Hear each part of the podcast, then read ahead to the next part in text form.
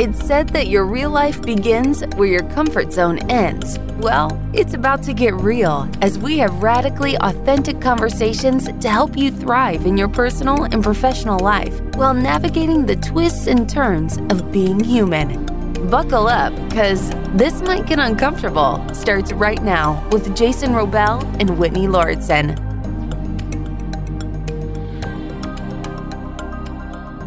Here on This Might Get Uncomfortable, Whitney and I have covered a hell of a lot of diverse topics in 125 episodes. If it's your first time, dear listener, welcome. If it's your 125th episode or whatever number it is, welcome back.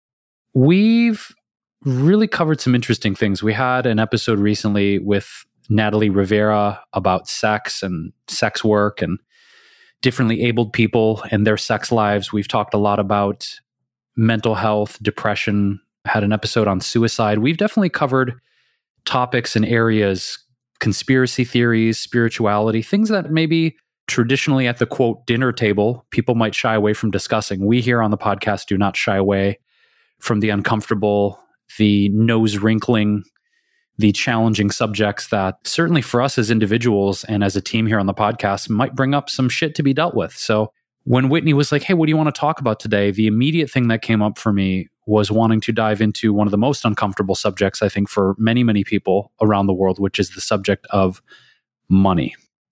The reason that I want to bring this up today, Whitney, and for you, dear listener, recently there was an article, many articles, but the article I saw was about, at the time of this recording, maybe about three or four days ago, that Jeff Bezos, the CEO and founder of Amazon, is the first human being verified to cross the $200 billion mark in his personal net worth.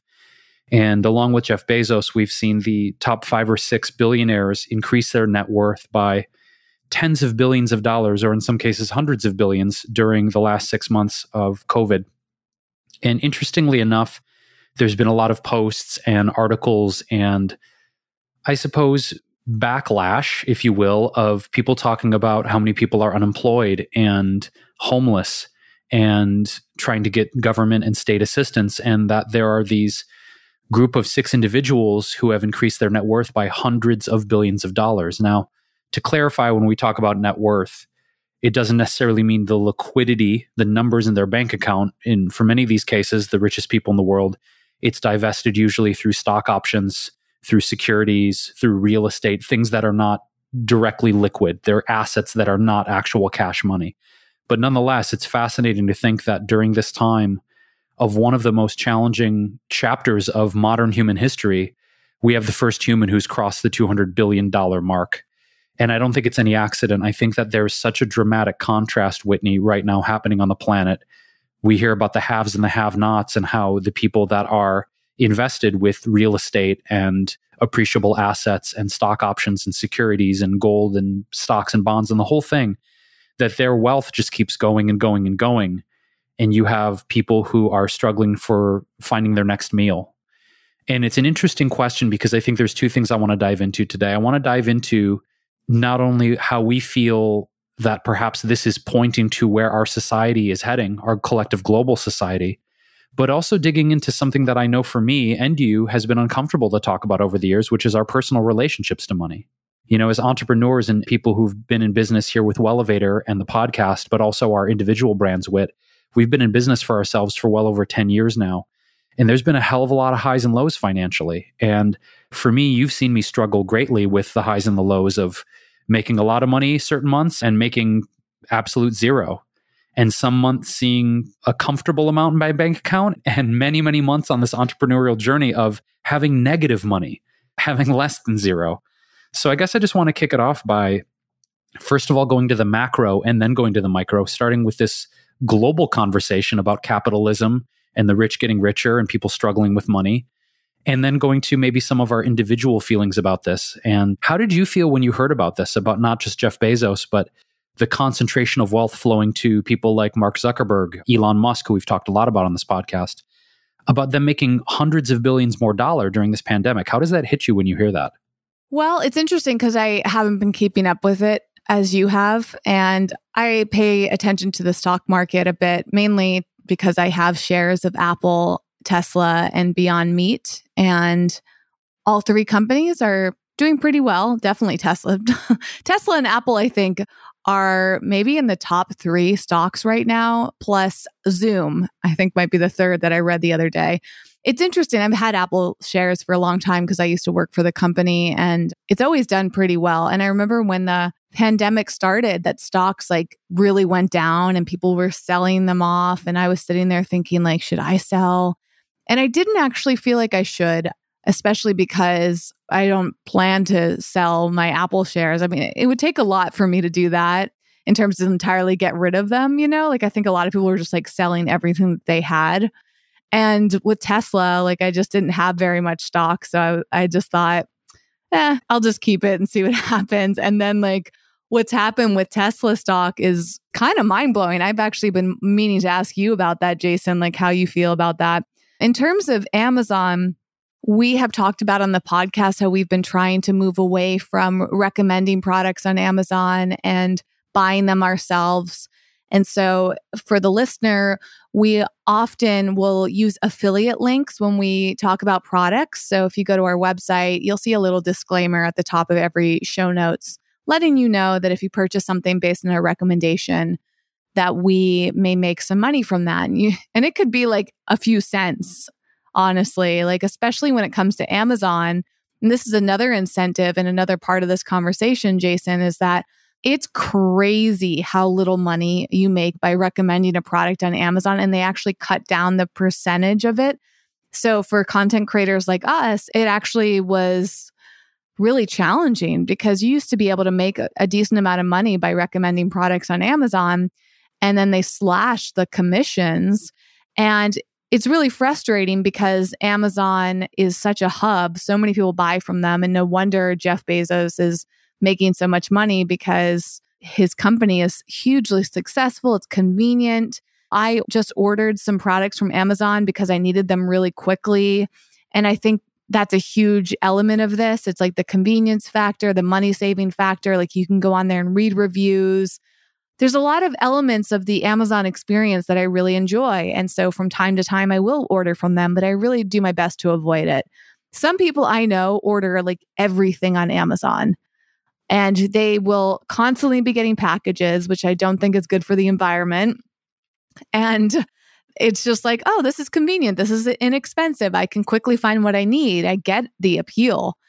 But there's a lot of downsides. Like, so for example, Amazon's not rewarding people like me and Jason and other content creators out there that help with the marketing. Like, they don't seem to value us very much.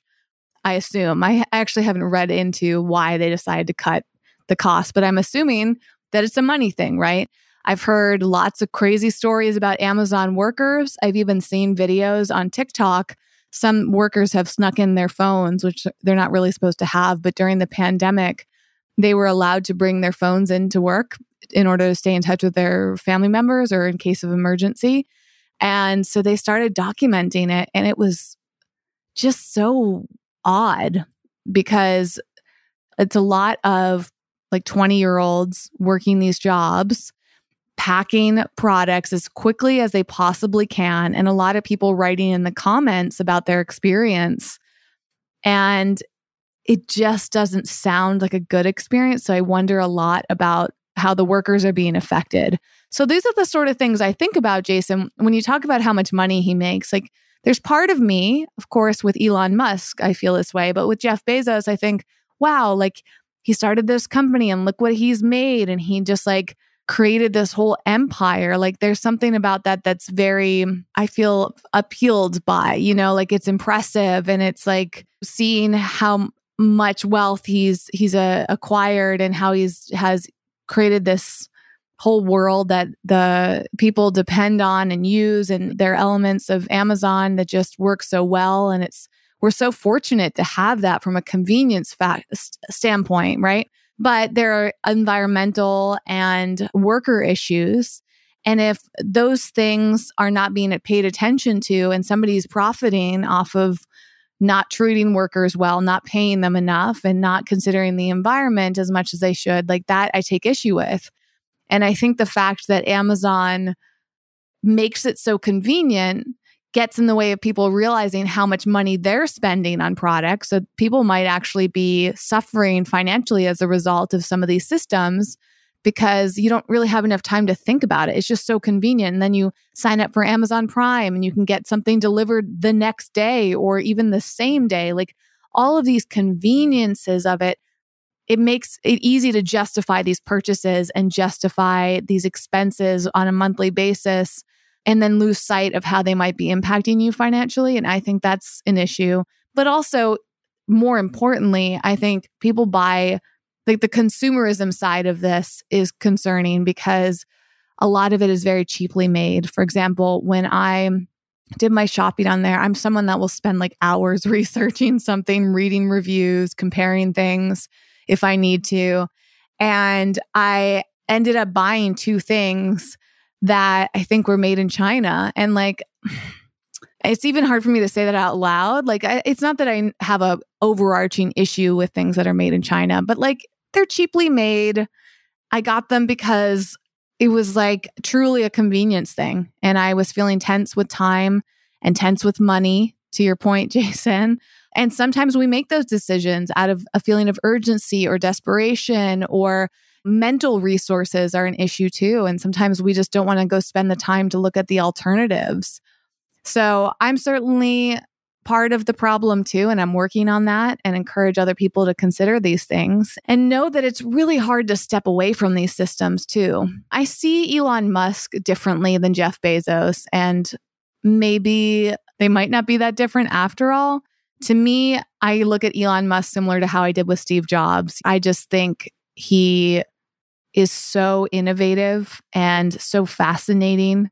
And I just kind of think it's cool that he's made as much money as he has. And, you know, I have a Tesla and it's one of the greatest things I've ever owned. And I'm benefiting from owning the stock. You know, like there's been a lot of direct benefits that I've had. So that kind of skews things too. It's hard to step back and look at these people objectively when they're benefiting your life in a lot of ways. Yeah, I think the thing that I am realizing that as we zoom out and take a more macro view is that there are pluses and minuses, pros, cons, advantages, disadvantages. And like many things we talk about here on the podcast, it's a very nuanced conversation. And the big question that comes up for me is kind of digging into and this will kind of loop the macro conversation to the micro as we go forward with our our personal relationship to money because I want us to both get a little uncomfortable talking about that. And I think the thing that's concerning to me, Whitney, and, and I say concerning because I don't know what the answer is per se, but we've certainly talked a lot about toxic capitalism in previous episodes here on the podcast. We've talked about a little bit about workers' rights and environmental rights, animal rights. Obviously, these things are something we're very passionate about.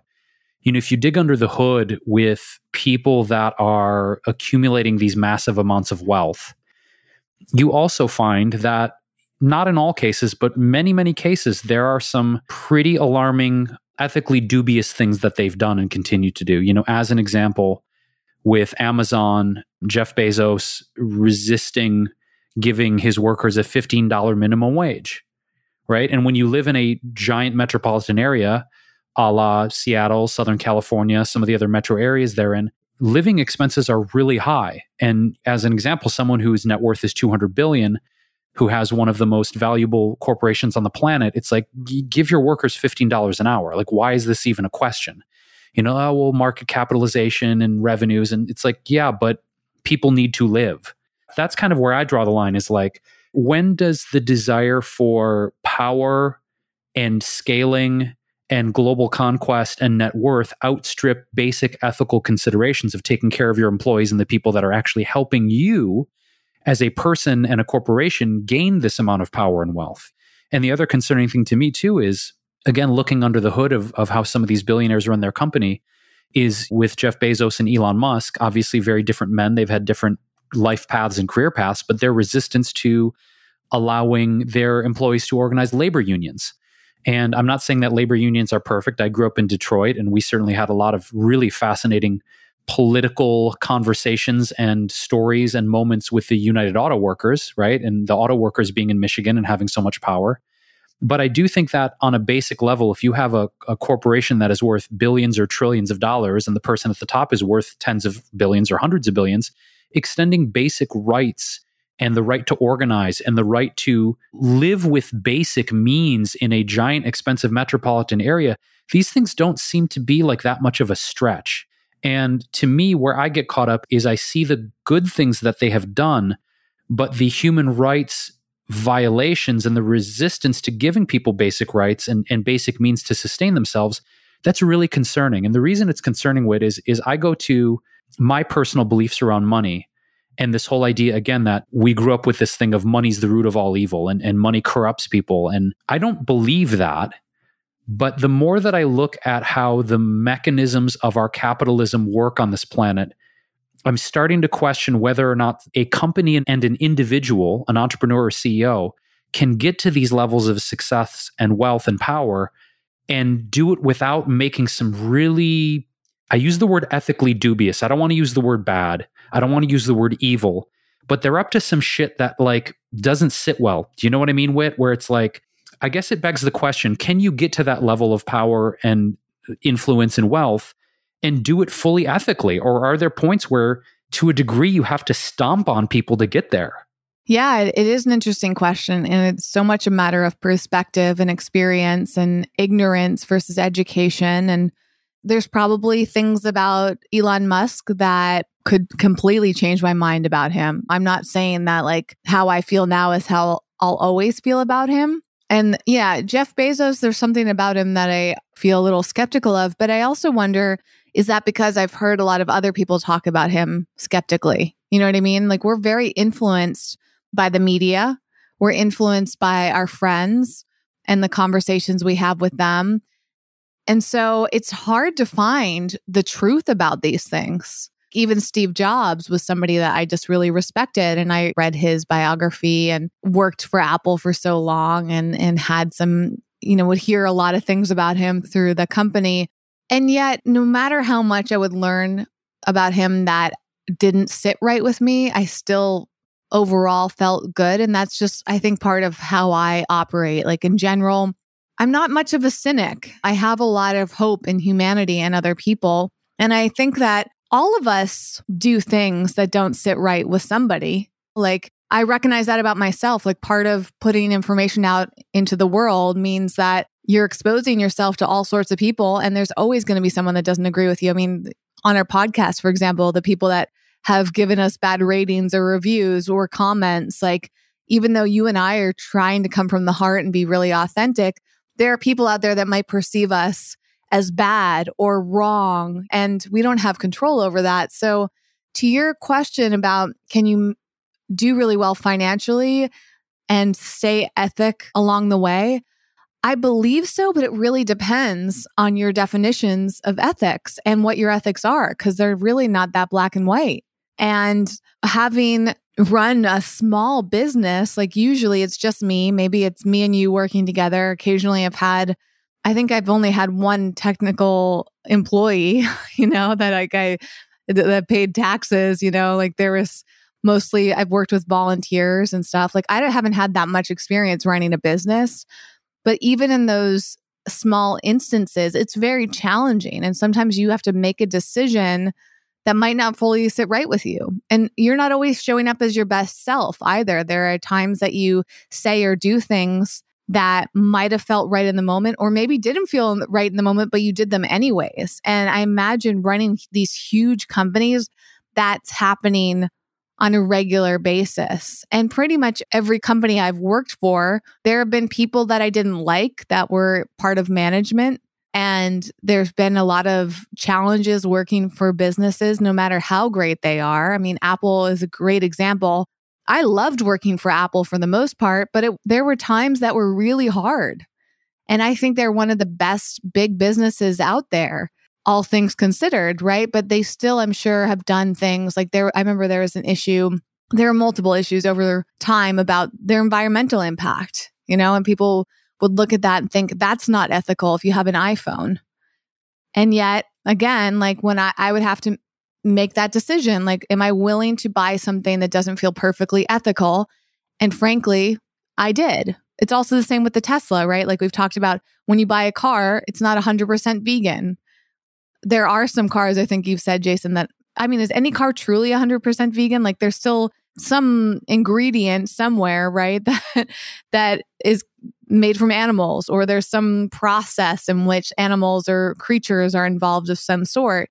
But we make those decisions to our, the best of our abilities at the time. And I think the same thing applies with being a business owner. Like they're just trade offs. That's part of how life goes. It's just on a much bigger level. Yeah, but do you see that there's sort of this ever increasing income gap between people who are making extraordinary amounts of money, the kind of which that we have never seen in the history of our financial system, and then people that are in the greatest numbers since the Great Depression of 100 years ago, unemployed and living basically in poverty right now. I mean, to me, the thing that I sit with sometimes is, and I'm by no means an economist, a financial expert, go on record and say that neither of us are, but I am very passionate about human rights and I'm very passionate about looking at, I suppose, as a futurist and a humanist, what is sustainable for humanity going forward.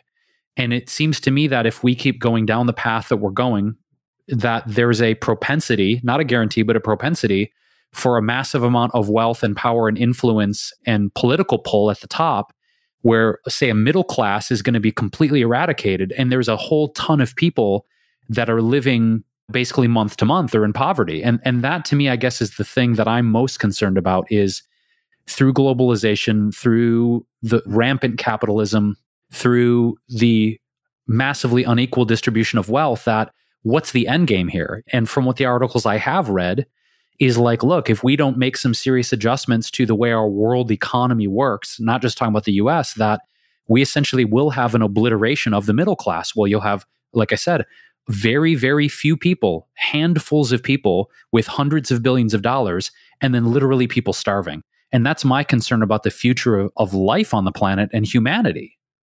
I mean, I guess to be frank, these are not things that I'm very aware of. And so it is an important conversation because one of our big aims with this show is to raise awareness for ourselves and for the listener. And this isn't something that I've been paying close attention to, frankly. And I think this is part of the challenge. It's like there's so much to pay attention to. There's our daily survival of like, how do we get by? You started this conversation talking about money. Like, frankly, especially right now, like the day we're recording this, I have so much on my mind that I've barely read any articles. I'm generally somebody that will read the news and read some in-depth articles on by journalists every single day and I just haven't been able to do that for a week because of all the things that I have going on and the urgency behind each of them and setting those priorities. And it is tricky because listening to you, it does sound very concerning and it does feel urgent. but so much in life starts to feel urgent. And so it's easy for these things to kind of be undetected. And then suddenly we're in a bad place. And you know, I wonder like, is that how this pandemic happened? Is were we given all these warning signs that nobody was prioritizing? And now here we are in this really bad situation as a country scrambling to figure things out. And now it's literally about our survival. And to your point, I don't know. It's really tough. It's a tough thing, Jason. It sounds, I admire that you're concerned and educated on this. I would like to be, but there's so many subject matters I want to be educated on. I want to be educated about sustainability and what's going on with the environment. And that's such a deep rabbit hole that I've been going down for over 10 years. And it's just endless. There's endless information coming out all the time, right? I want to work on personal development and, and spirituality and understanding all these different elements of life so that I can support people with their struggles. And that's a huge topic that we cover on the show.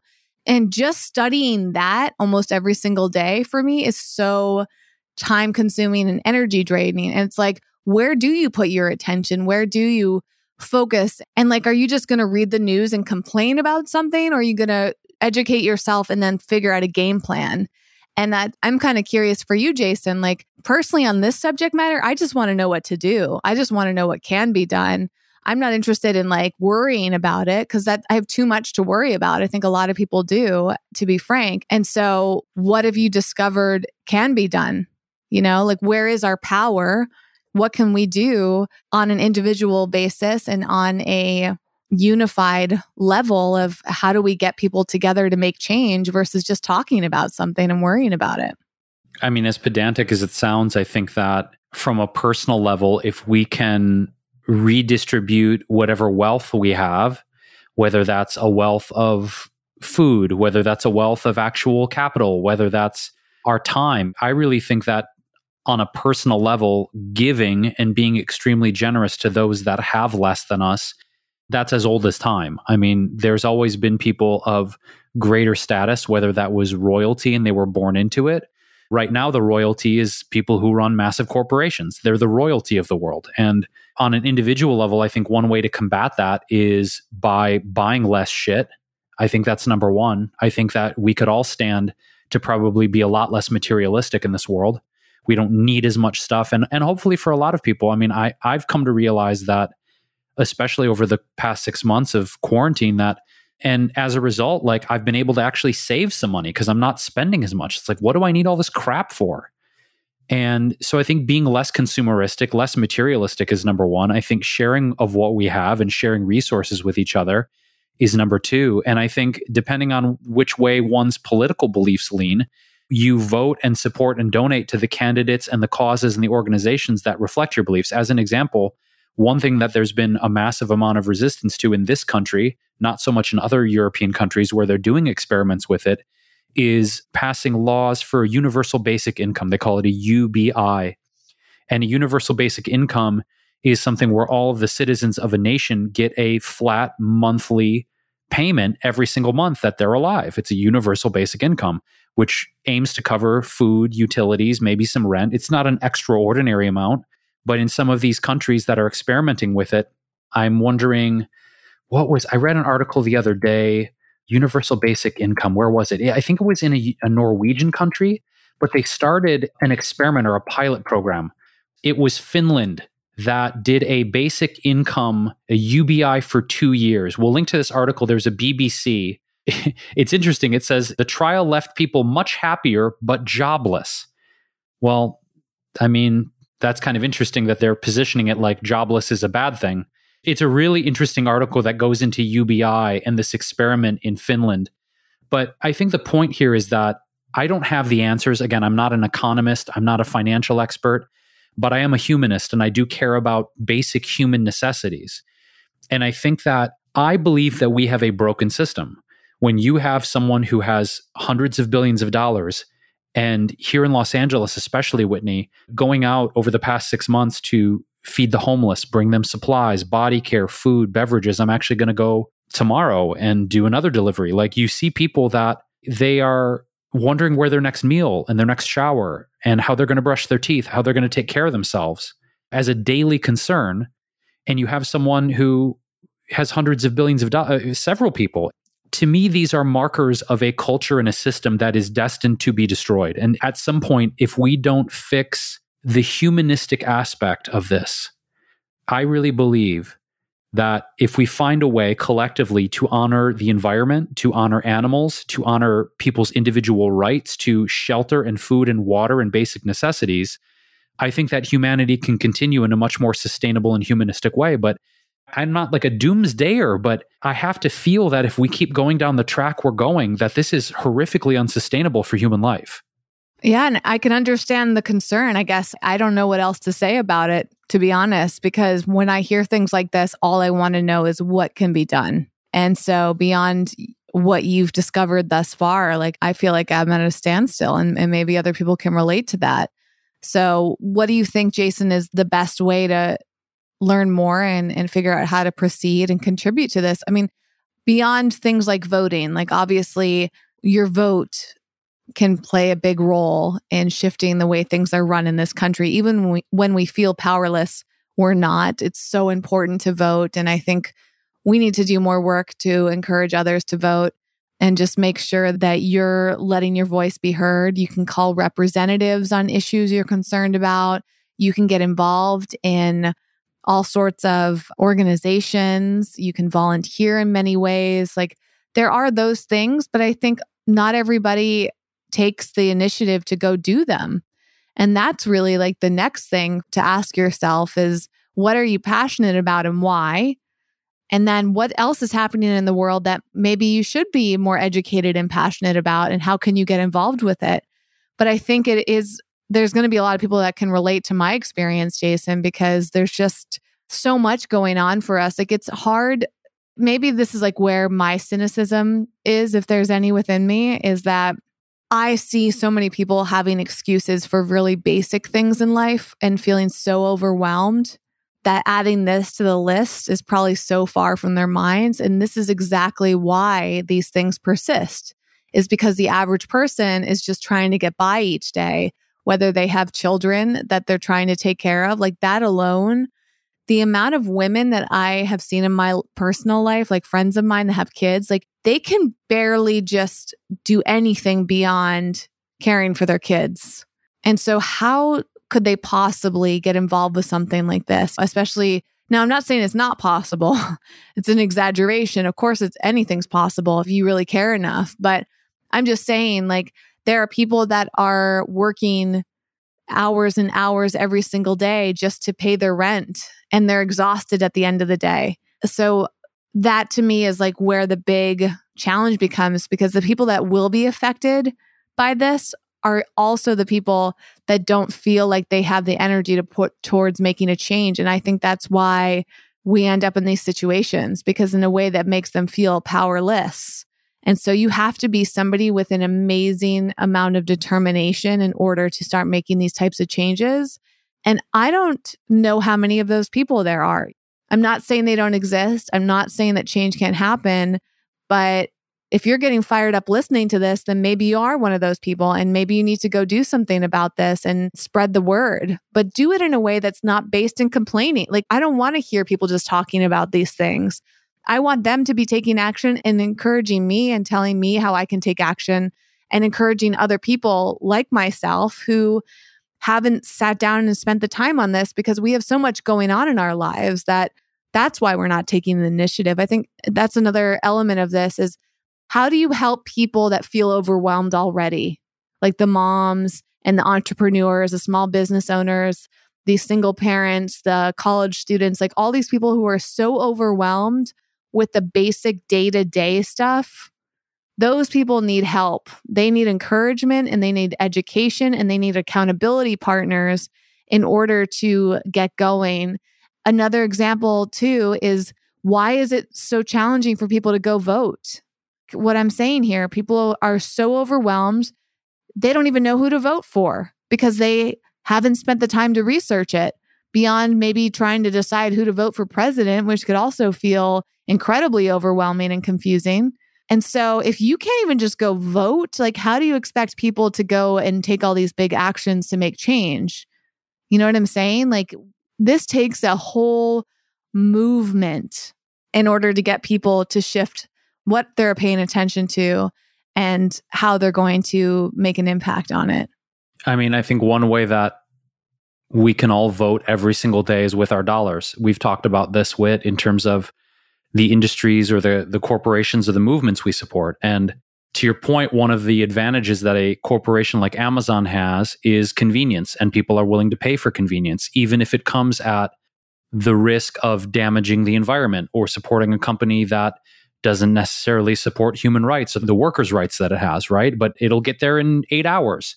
We've all collectively become slaves to convenience to one degree or another. And it goes back to a book we've oft referenced here, Whit, which is The Pleasure Trap by Dr. Doug Lisle and Alan Goldhamer, which is we're kind of biologically wired to have the highest amount of reward for the least amount of effort, whether that's a caloric yield or a yield of power or I want my favorite candy bars and I want them in four hours at my doorstep. Like we are wired to want that. We want what we want and the least amount of effort to get it. But the mentality that we need to take, I think all of us, myself included, is to be even more mindful of how our everyday purchasing decisions, how those count as a vote.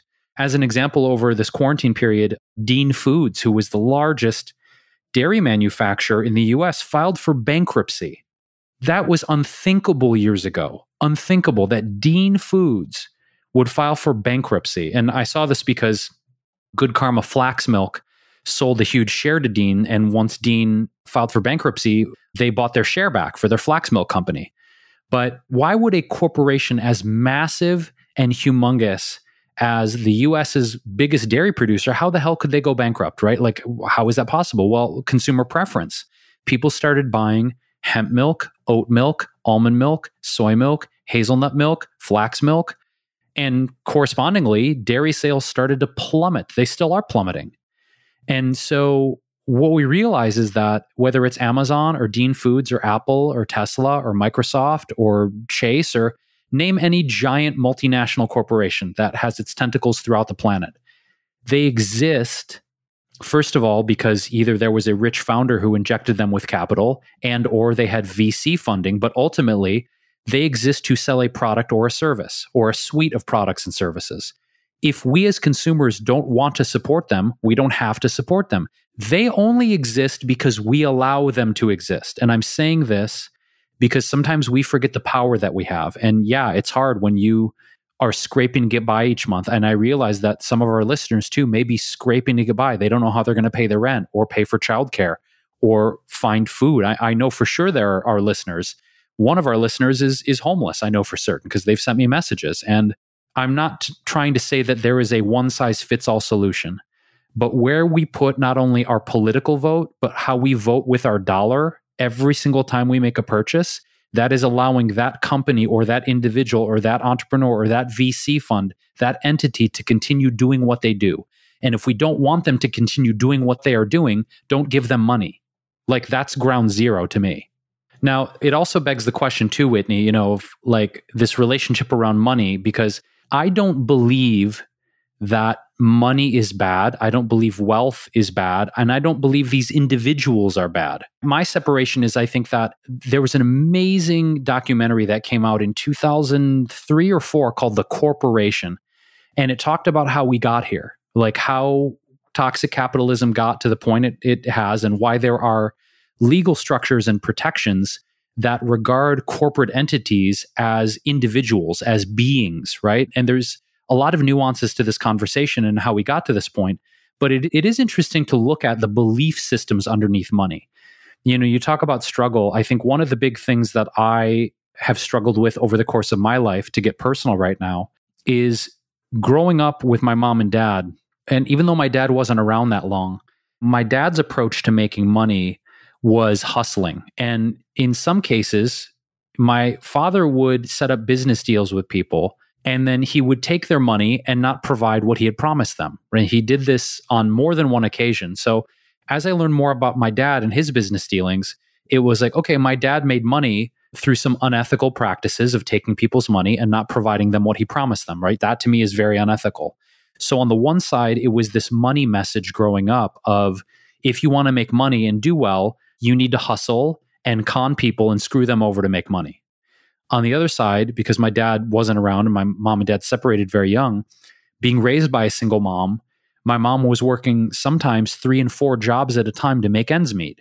And I didn't get to see my mom that much. So on that side, it was like, oh, money's really hard to make and it's hard to stay afloat. And you've got to work your ass off that my mom did just to make ends meet and put food on the table and have the mortgage paid, right?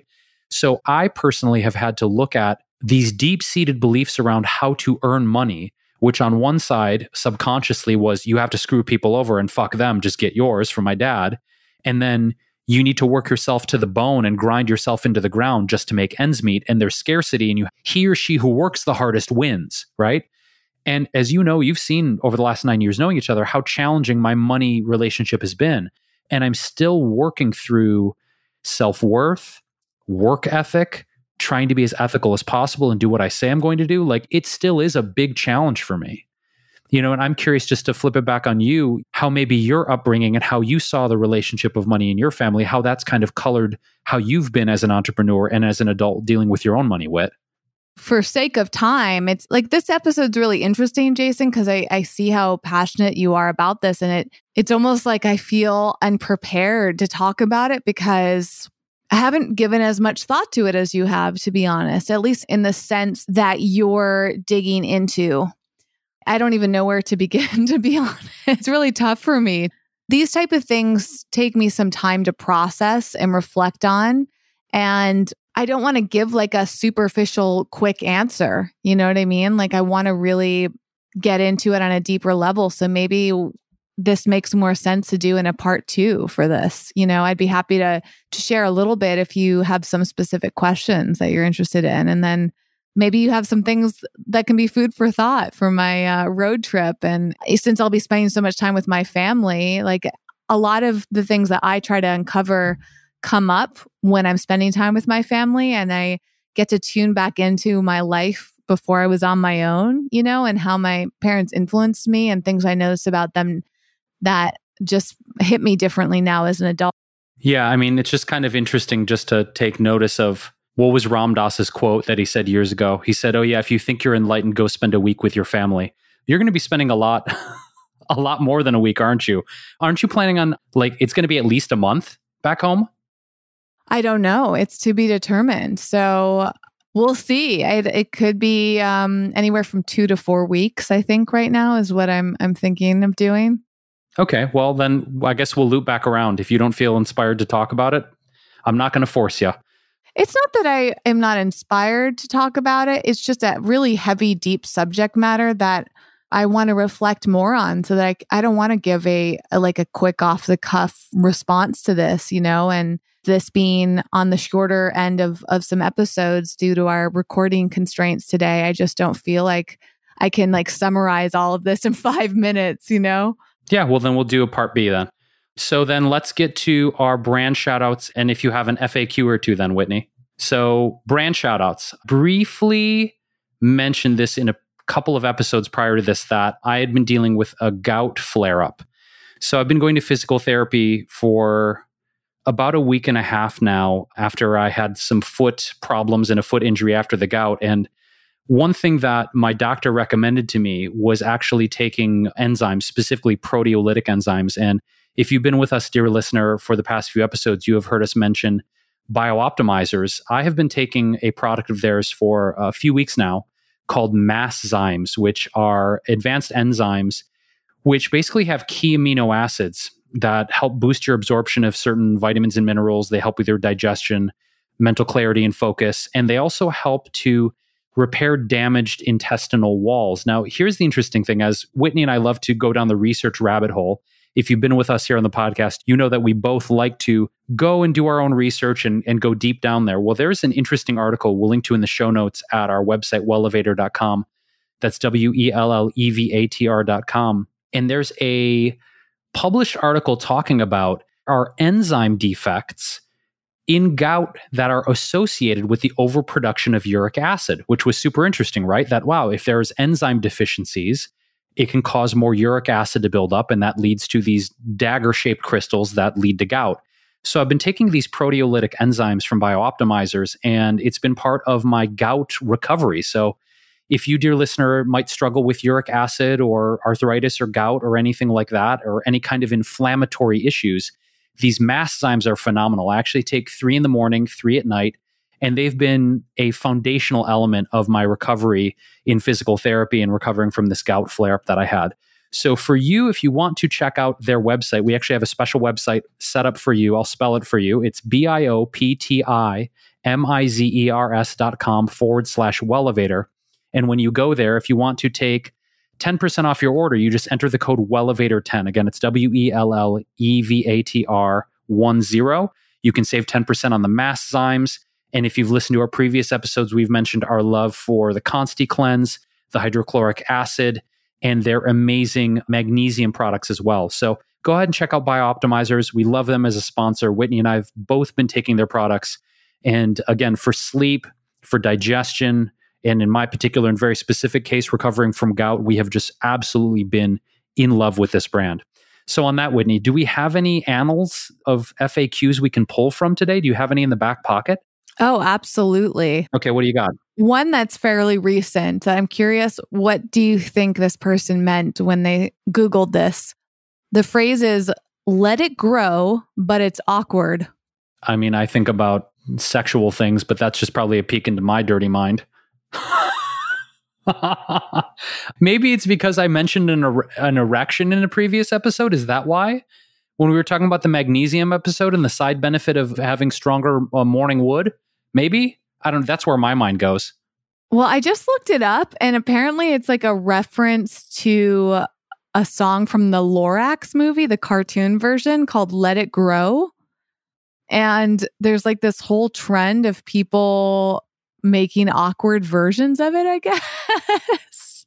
I've never seen this movie, by the way. Have you? I haven't, and it actually looks really good. I'm just opened up a click, and it's like, yeah, I have no context for it, but it makes me really curious because the Lorax actually is a great environmental story. And I didn't feel that drawn to it, but just by seeing this, I'm thinking, hmm, maybe I should watch this movie. But like, I guess people are editing together. Like, this one video on YouTube has 10 million views. And I guess like this person edits together awkward versions of things like that. I don't know. I've never seen this. I feel out of the loop. you know, and like you see stuff on the internet that's so popular and you've never heard of it. It just goes to show how many people are doing things that we're not even aware of. Yeah. And truth be told, like, I feel like you're more on the cusp of like what's trending on social media by virtue of the amount of TikTok videos and links that you send me. I feel like you and our friendship you send me a hell of a lot more videos and memes and TikToks than I send you. So it's actually interesting that you didn't know about this going on. I'm actually I'm shocked, Whitney. I'm shocked.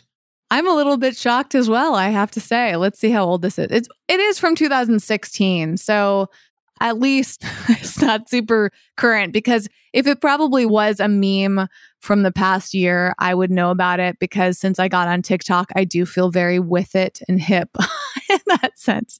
But because I I feel like TikTok is such a hub for seeing what's going on around the world and that's actually where I learned about COVID for the first time and that's where I saw video of the Black Lives Matter protests happening for the first time. I mean, there was so much that I all see. Actually, you know what else? That big explosion in Beirut I found out about through TikTok before it really hit the mainstream news. So it's fascinating how information spreads, whether it's the news or some silly meme and trend out there.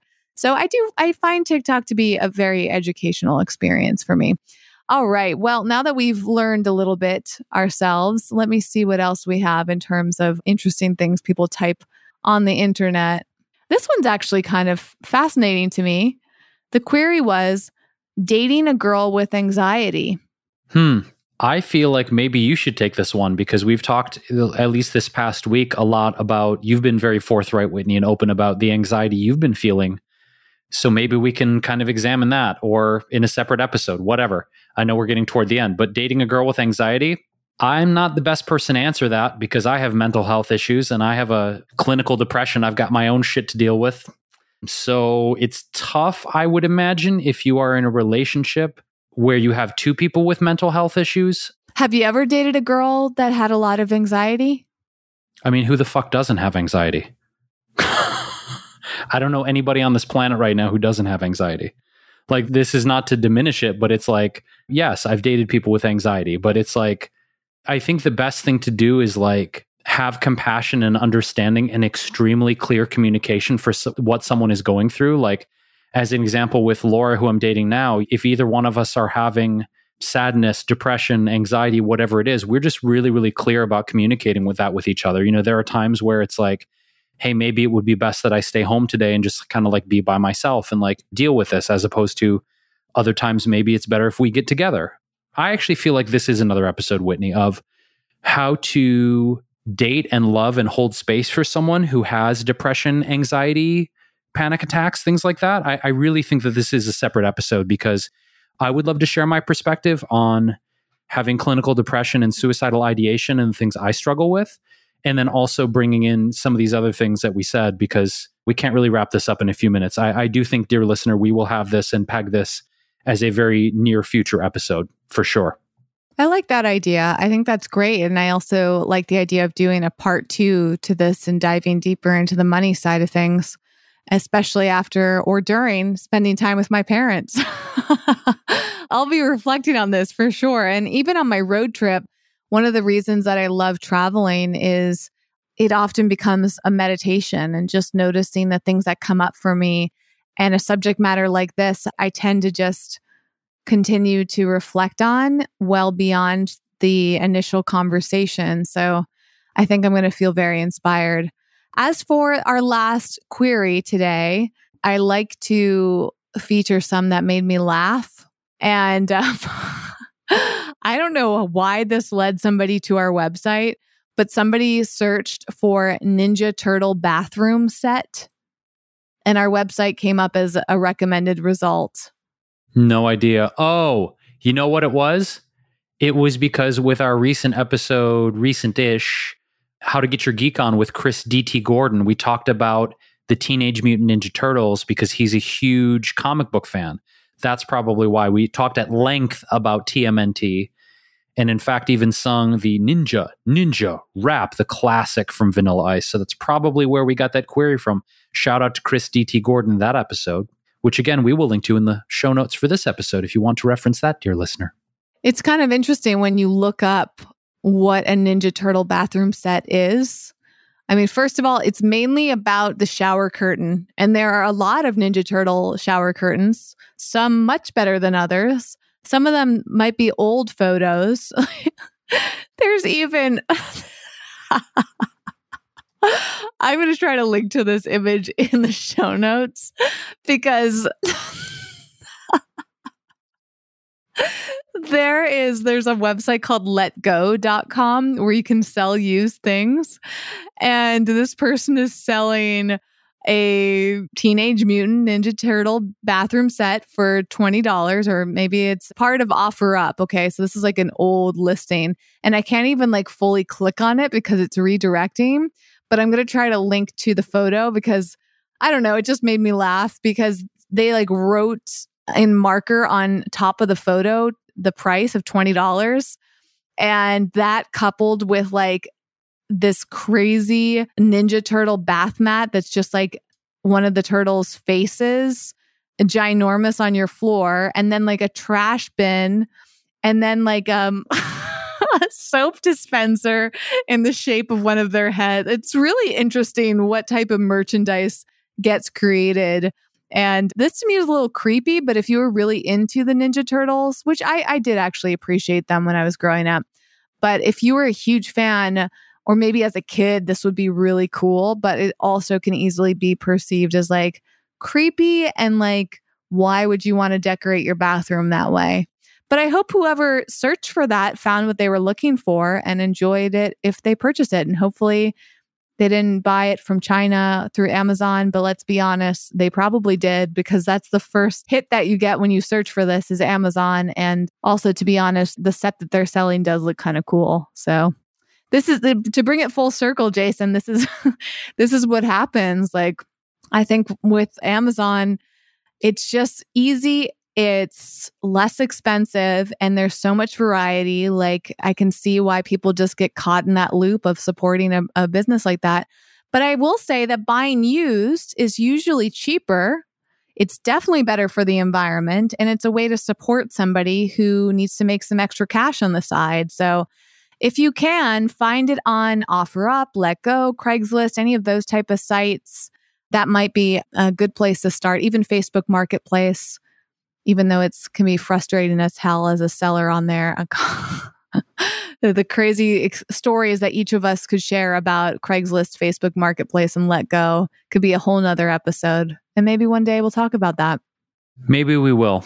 But there's really nothing like uh, picking up a Teenage Mutant Ninja Turtles bathroom set that's really down on that depreciation curve. Getting it secondhand is the way to go.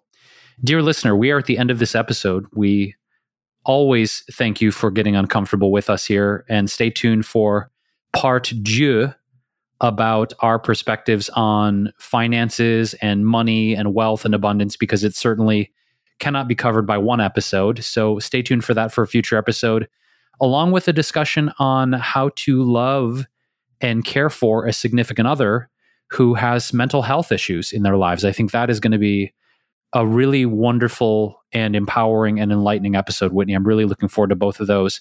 In the meantime, go to our website, which is wellevatr.com, W E L L E V A T R.com, And you can find all of the links to the articles, the products we mentioned in this episode, along with the UBI article about Finland, the enzyme information about gout, and of course, the link to our sponsor, BiOptimizers. Again, you can use the code WELLEVATR10, W E L L E V A T R 10, when you go to our special custom website, and you will save 10% on your entire order. Until next time, thank you for being with us. If you would be so kind as to rate us on Apple Podcasts, we have a litany, a deluge of wonderful ratings there. And if you want to add to that positivity, we would be most grateful. So, with that, dear listener, we bid you adieu, good day, and Godspeed. Thanks for listening and getting out of your comfort zone with us today. For show notes and more high performance resources to help you thrive, go to wellevatr.com. That's W E L L E V A T R.com.